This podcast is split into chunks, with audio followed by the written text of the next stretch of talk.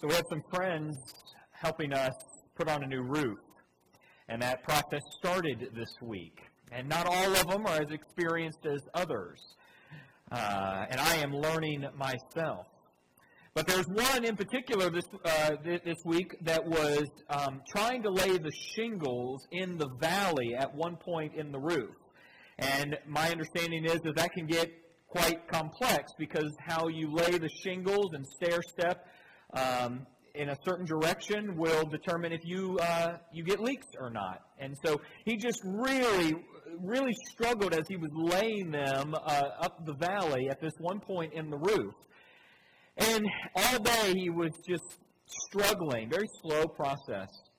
And then at the end of the day, the one who knows most about roofing showed up.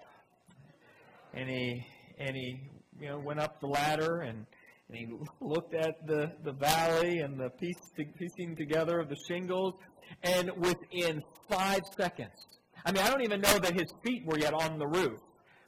He began to point at these different spots that would need to get fixed. And within 30 seconds, he said, Yeah, this will leak. This will leak. Now, I don't know how you fix it. He, I'm, I'm assuming he knows how to fix it. I'm hoping he knows how to fix it because they have been laid so we need to fix it. But this guy, this guy knew, knew what none of the rest of us knew. He could see things that no one else could see. And I sure am glad that he could see what none of us could see because he's going to, uh, you know, uh, eliminate a leak for us.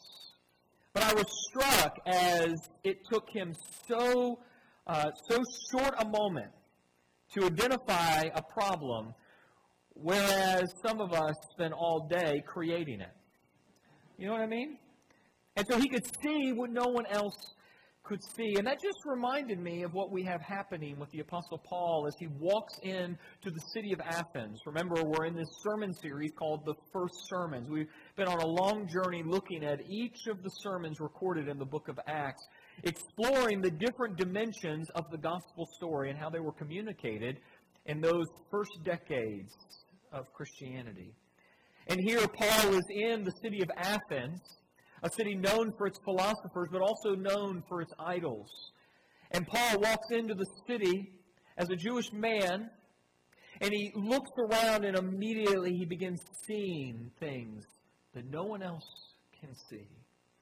And from there, he begins to preach the gospel, begins to tell people about the resurrection and if you remember from last week, they are so intrigued by these new ideas he's bringing. They invite him to come to the lecture hall and present these new ideas.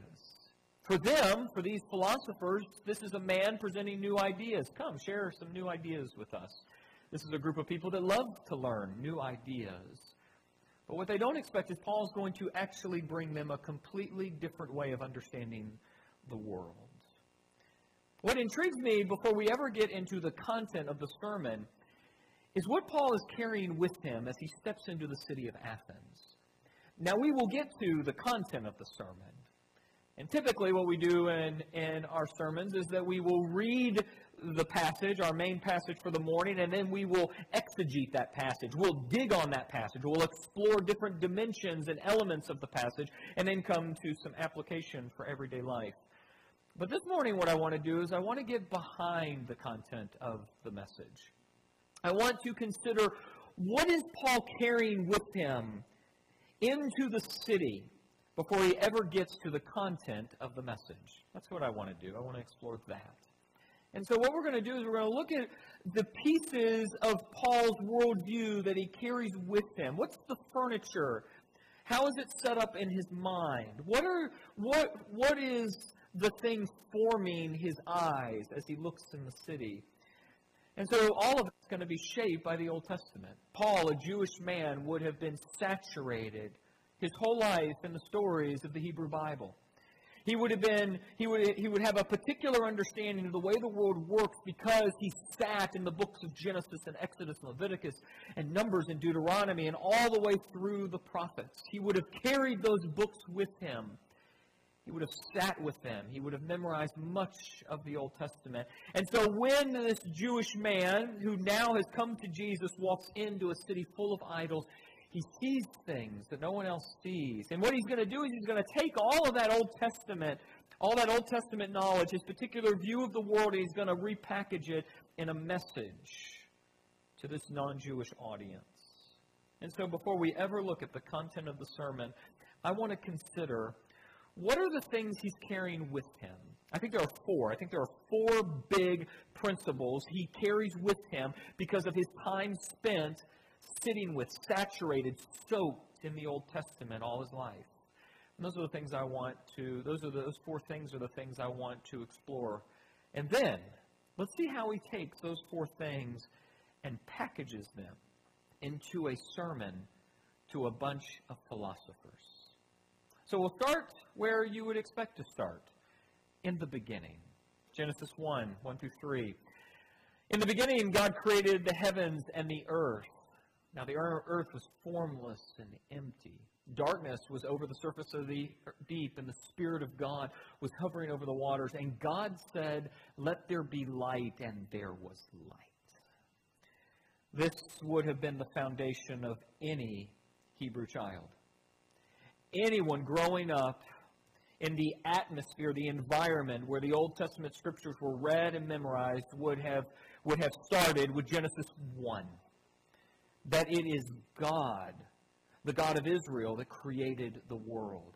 There's not just some divine spirit floating. It's not that it's not that some divine spark fills every piece of the universe. It is that a person spoke and out of nothing something came.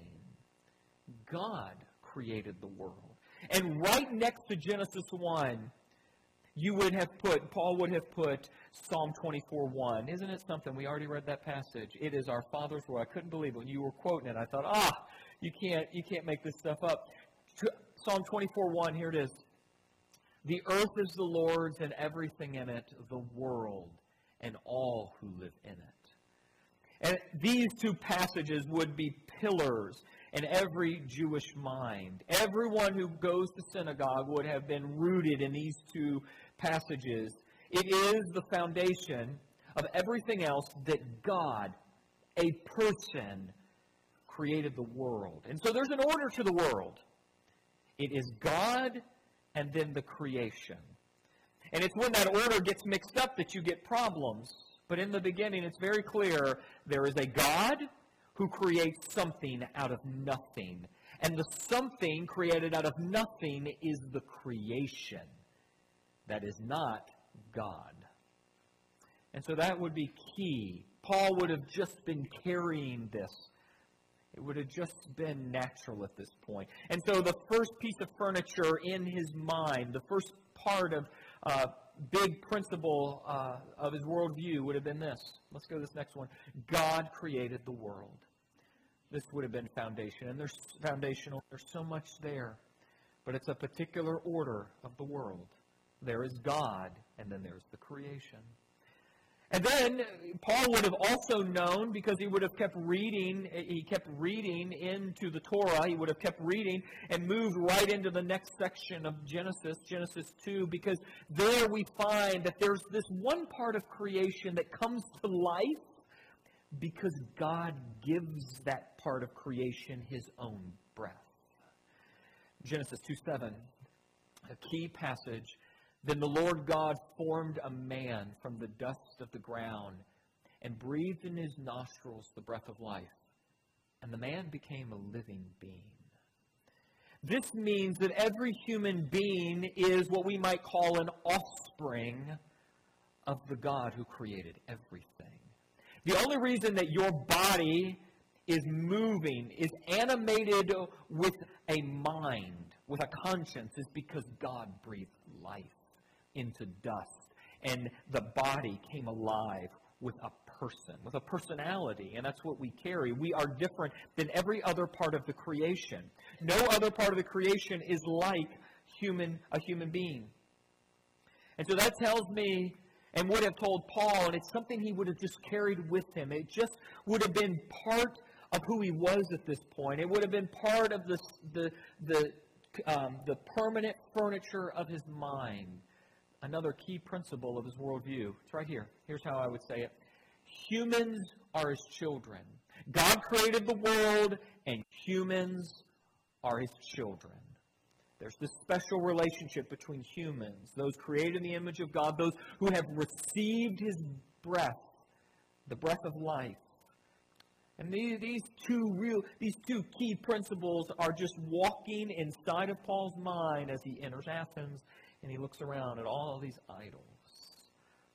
And then, and then he would also known, and he would have known this from many, many scriptures, from story after story out of the Old Testament, that this God who created something out of nothing, this person, this God who breathed life into a dead body to animate both man and woman, this God didn't just walk away. He didn't just start a clock and let it keep ticking off in the distance. This is the God who comes near. And over and over again in the Hebrew Bible, we see stories and declarations that this God, this God of Israel, is a God who is near. He is not a God somewhere out there. He is a God who is close. And there are a lot of passages we could read, but we have limited time. So let me take one of the more well known passages, one that surely sat with Paul as he walked into the city of Athens. Psalm 45. Psalm 45, verses 9 through 12 and verse 18. The Lord is good to all. He has compassion on all he has made. All his works praise, all your works praise you, Lord. They tell of the glory of your kingdom and speak of your might, so that all people may know your mighty acts. The Lord is near to all who call on him. And then last last verse. Do we have one more? Was that it? That's it. That is it. Okay. I try to get it right every time, but sometimes. Sometimes, okay. But it's that last verse the Lord is near to all who call on him. This is the Lord who made his works known so that people would know him because he's near. And so as Paul walks into Athens, just part of who he is, the worldview that he carries into the city as he moves in the marketplace, he's carrying this, this next idea, this third point. He is near and he can be known. So you can just imagine as Paul just steps into the city, as he sees people bustling here and there, as people are making their transactions in the marketplace, as he sees philosophers and teachers lecturing in the lecture hall, as he looks at a distance and sees people walking with their carts, as he moves in the city, he just knows. He has knowledge of the way the world works, that God created the world, that humans are his children, and he is near and he can be known. All of that's right there. It's part of who he is. It is knowledge about reality. But Paul also knows, because he's a man well trained in the scriptures, that even with all these things true, it didn't take long for human beings to reject this God who created something out of nothing, who gave, gave breath to every human being, and who comes near. It didn't take long for human beings to rebel and to reject all of this. And so, and so what Paul does is, uh, no doubt, as he's walking into the city and he looks at the idols, his memory is reactivated to all the stories he knows about his own people. Not only did humans reject God, not only did Adam and Eve rebel, but then when God called a people out, when he called Abram and Sarai and then gave them new names, Abraham and Sarah, and gave them a child of promise and created out of him a nation of people who would be a holy nation, chosen by God. It didn't take long for even them to create idols and worship them as God. And over and over again, the prophets they preach against this idolatry over and over again. Ultimately, it is idolatry that will lead the people into exile. And so, of all the passages we could pick about idolatry, let's just pick one of the well known ones. And I am sure Paul was carrying this one with him. Because Paul was a man who sat with Isaiah for long periods of time, I'm sure. He sat with all the big prophets, but Isaiah was one of the favorites of the New Testament writers. Isaiah 44, this one will grab it. This one will grab the sense I think Paul carried with him as he walked in this city full of idols. Here's Isaiah 44. We're just going to take an excerpt uh, between 9 and 20. All who make idols are nothing. The things they treasure, worthless. The carpenter measures with a line and makes an outline with a marker. He roughs it out with chisels. He shapes it in human form, human form in all its glory, that it may dwell in a shrine. He cuts down cedars, or perhaps took a cypress or oak. It is used as fuel for burning. But he also fashions a god and worships it. He makes an idol and bows down to it. Half of the wood he burns in the fire. From the rest he makes a god, his idol. He bows down, he bows down to it and worships.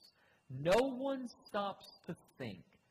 Half of it I used for fuel. Shall I make a detestable thing from what is left? Shall I bow down to a block of wood? Such a person feeds on ashes. A deluded heart misleads him. He cannot save himself or say, Is not this thing in my right hand a lie? You see, it is one thing to reject the God who gave you life. Oh, if nothing else, that makes idolatry bad. But it is also irrational. And this is something the prophets call the people to over and over again.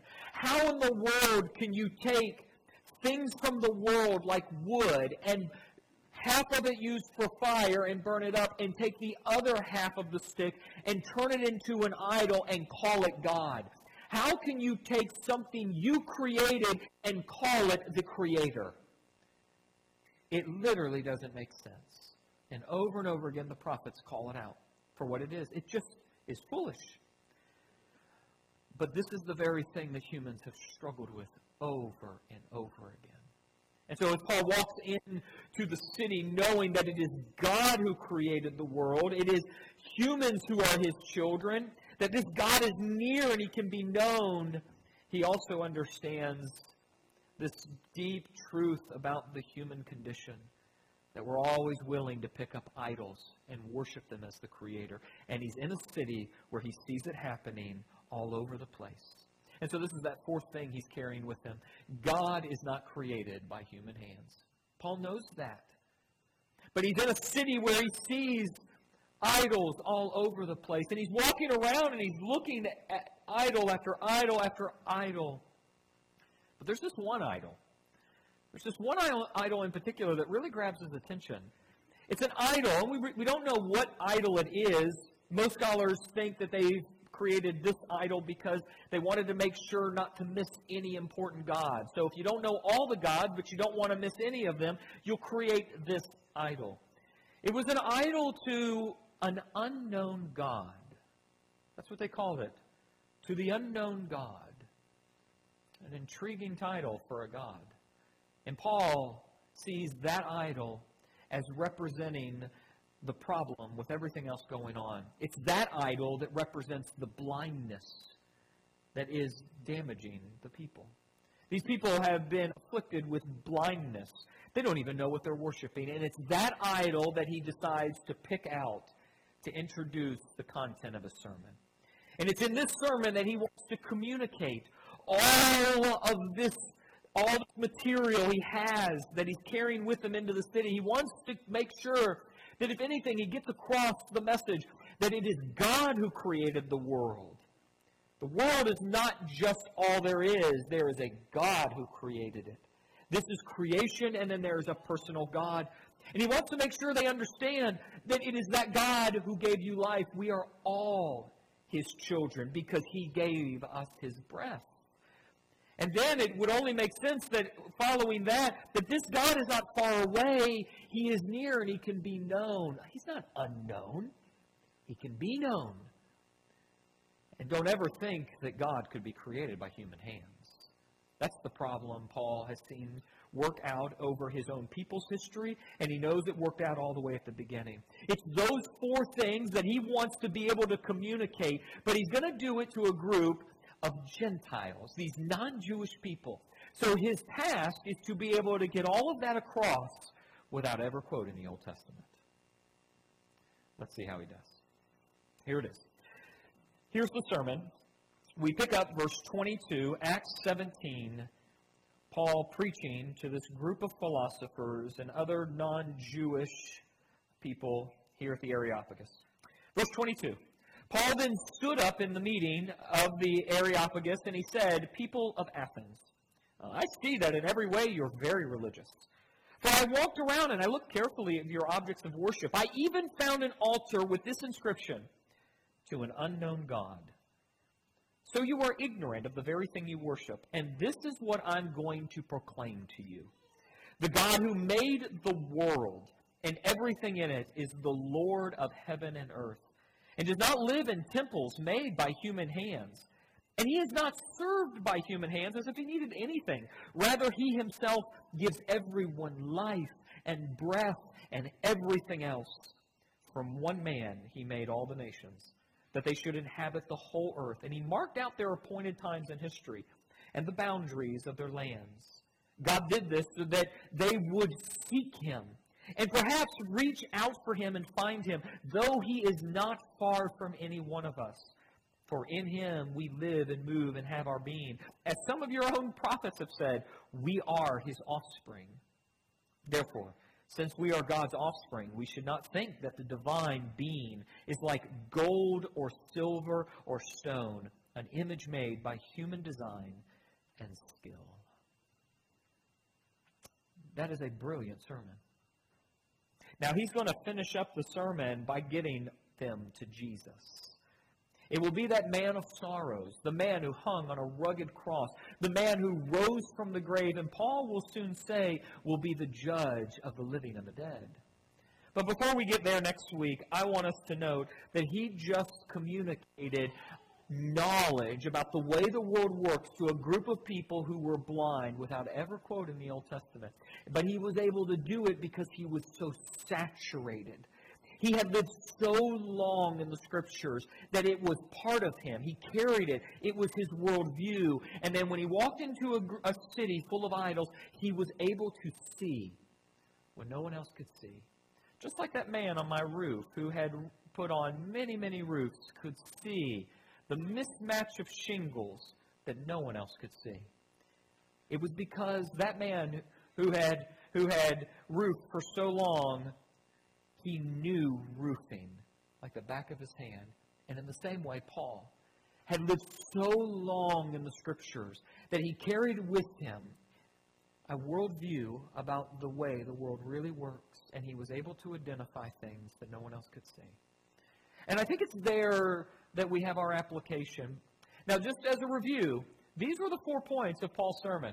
God created the world, humans are his children, he's near and can be known, and God is not created by human hands. Those are the points of the sermon. I just did the points in reverse. It's all there. But the application for us, I think, is maybe a little wider. I think it's becoming the kind of people like Paul was as he stepped into the city. That's the thing I'm most interested in. So let me say this, this short, this kind of short principle that will be the gateway into application for your life and my life, right where we are today. Here's, here's what I want to say. I think that idolatry grows in the absence of truth. Idolatry grows in the absence of truth.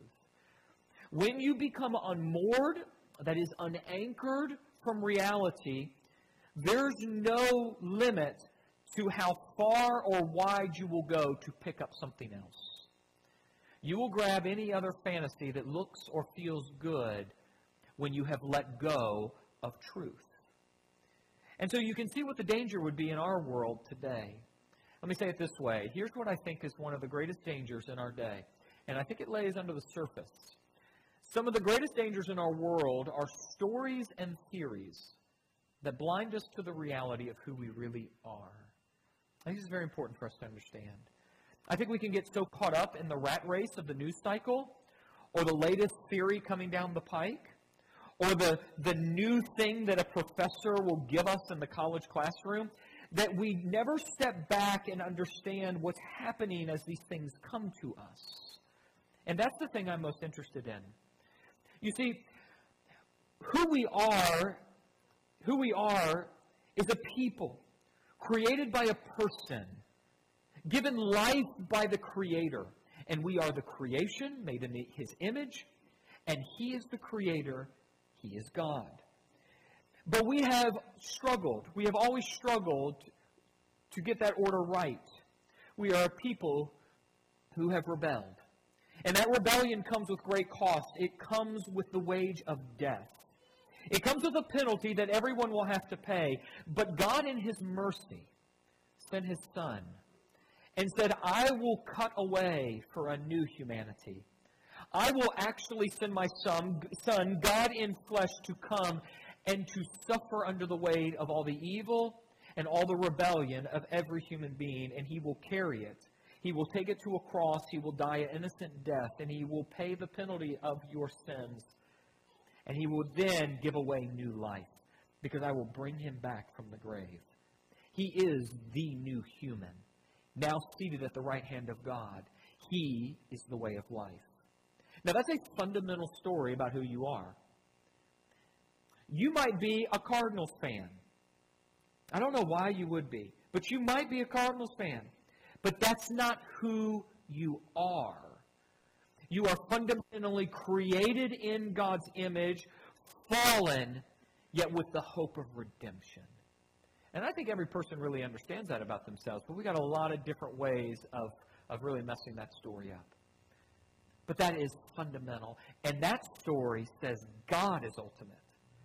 But in our world, there are a lot of different theories and stories that are telling us that something else is ultimate. When you become unanchored from the story I just told, a story rooted in the scriptures that gives us knowledge about reality, well, then you're going to pick up some other theory, some other story about the way things really are.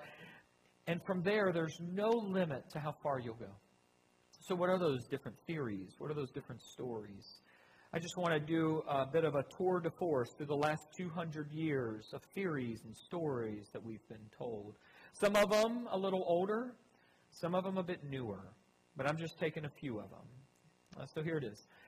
You might know this guy, Karl Marx, said economics is ultimate. Please understand, if any of you are historians, I understand that what I'm doing is reducing very complex ideas and theories down to a sentence. So don't come up afterwards and say, you know there was more to Karl Marx. Yes, I know there was more to Karl Marx. I've taught some of Karl Marx.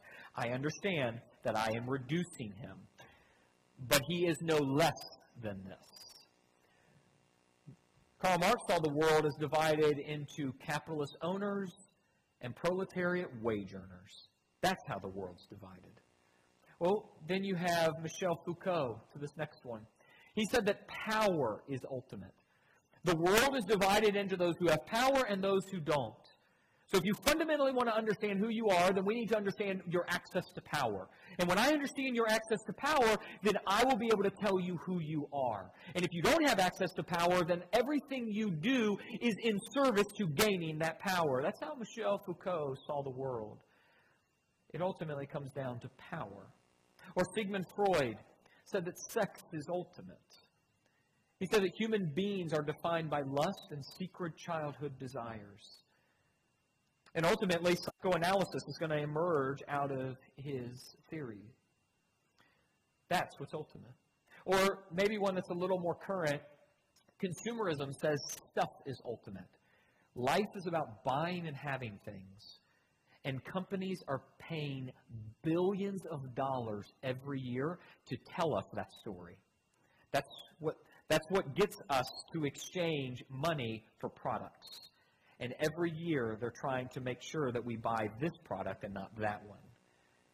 Because in consumerism, it is stuff that is ultimate. Or this one racial theories say race is ultimate. Your skin color defines you. Is skin color important? Absolutely. It has a lot to say about how we live in this world. But it is not who you are. And then this last one gender theories say that feelings are ultimate.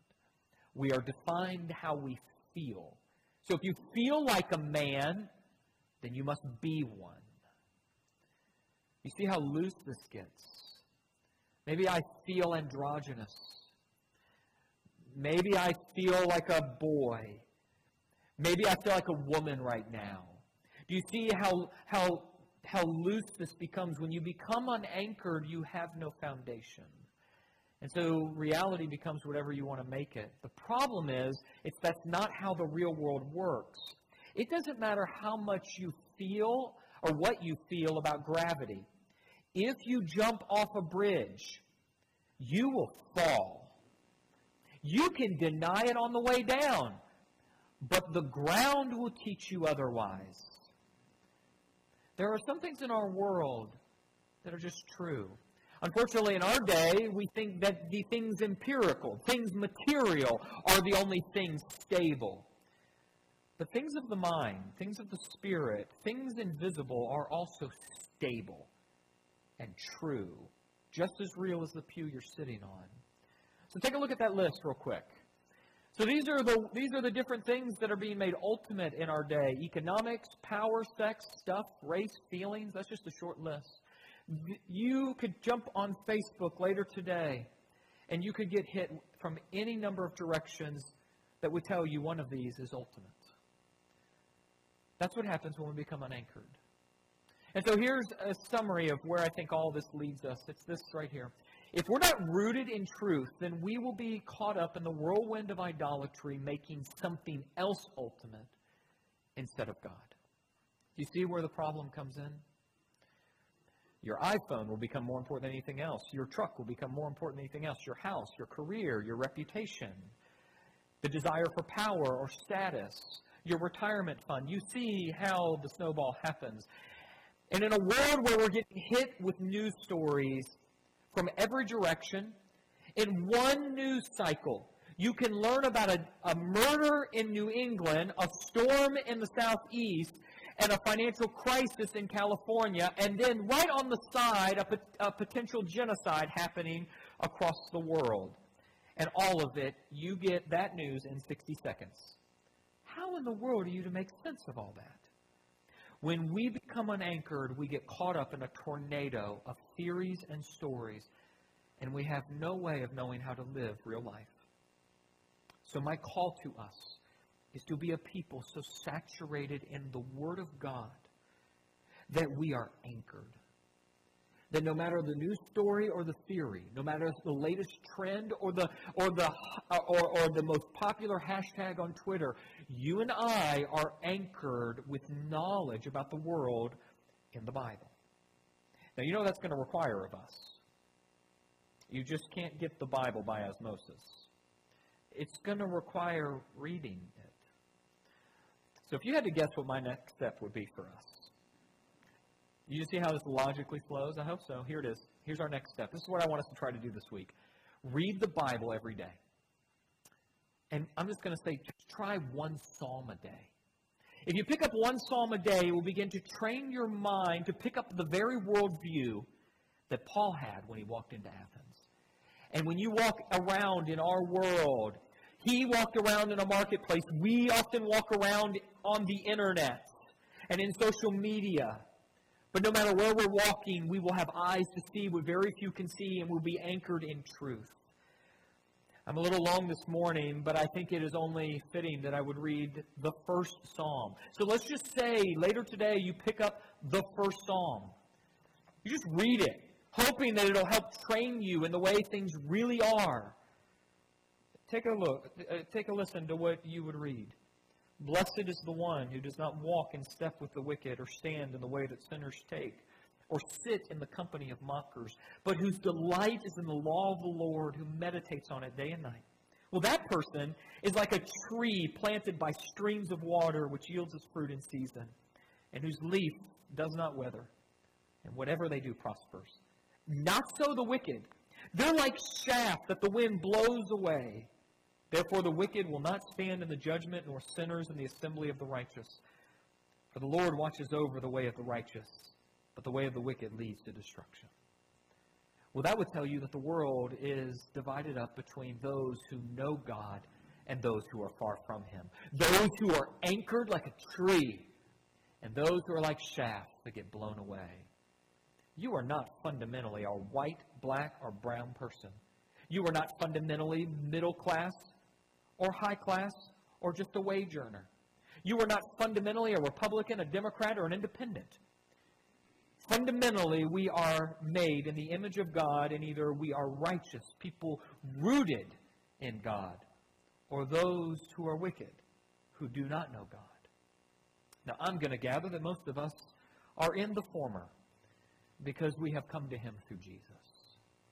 But Psalm 1 gives you a frame of the world. It, you could do a lot worse than reading Psalm 1 every day this week.